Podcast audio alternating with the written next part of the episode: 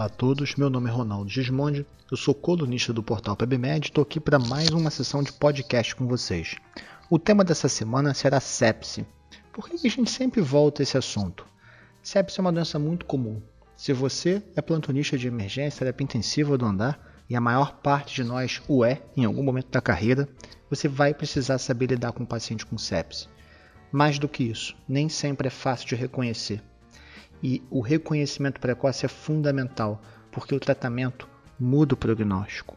Não só tratar bem, mas tratar rápido. Os doentes graves se beneficiam de uma estratégia precoce, especialmente no antibiótico. E se você não estiver habilitado para reconhecer o doente com sepse, você não vai conseguir instituir essa medida. Para vocês terem uma ideia, estima-se que do total de pacientes com sepse, bota aí metade, talvez um terço, apresenta forma grave, né? O sítio mais comum de sepse é o sítio respiratório, então a sepse pulmonar é a mais comum, seguida ali de urinário ou abdominal, dependendo da fonte. Pele, catéter já é um pouquinho menos comum, catéter mais no cara que está internado. Então mais ou menos um terço dos doentes se apresenta com uma forma grave, que é a forma que tem disfunção orgânica.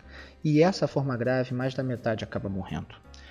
Quando você compara os dados do Brasil com os dados de outros países, você vê que no Brasil a gente está morrendo mais, mesmo em algumas instituições privadas. Então a gente tem uma doença que é comum, que um terço se manifesta com a forma grave.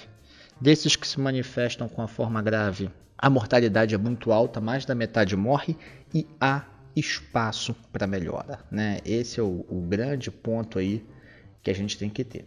Então, o que acontece? Lá na década de 90, as pessoas estavam preocupadas porque muita gente achava que sepse era bacteremia, né? Então, para ter sepse, tinha que ter germe hemocultura. E o pessoal sabia que, na verdade, só um percentual dos casos de sepse tem hemocultura positiva. Então, era preciso criar um conceito. E aí fizeram o seguinte, olha, se você tem uma resposta inflamatória sistêmica baseada em temperatura, frequência cardíaca, frequência respiratória e leucograma, se você tem dois desses quatro critérios, você tem resposta inflamatória. E se a causa disso for infecciosa, você chama de sepse. Com isso, muita gente era classificado como sepse, né? Mas isso foi importante para separar o termo de bacteremia e deixar um print. Sepse é uma doença, em que você tem uma infecção que causa resposta inflamatória sistêmica. E desse grande grupo de doentes com sepse, pegava-se aqueles com disfunção orgânica, ou choque séptico, que era o grupo mais grave, né? Algum tipo de disfunção orgânica ou que houvesse choque séptico. Esse era sepse grave. Exemplos de disfunções orgânicas, a gente tem alteração do nível de consciência, desconforto respiratório, oligúria, acidose lática, trombocitopenia, íleo paralítico, né? E claro, choque séptico, hipotensão refratária à volúpia.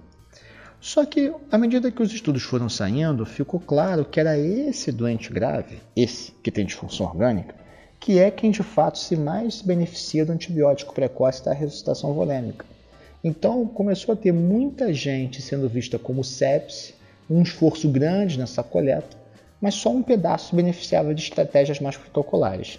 Então o americano e o europeu, numa posição divergente em relação ao ILAS, resolveu, se não me engano ano passado ou retrasado, a mudar o critério. Ele falou, não, olha só, é esse cara grave que eu vou chamar agora de sepse grave.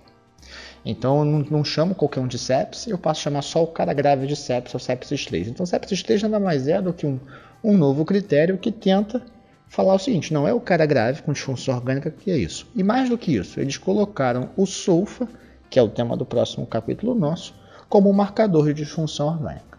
Então, nesse primeiro episódio, vocês têm que levar como mensagem que sepse é uma doença comum, grave, mata muita gente e há espaço para melhora.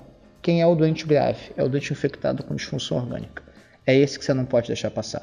Um abraço e até a próxima.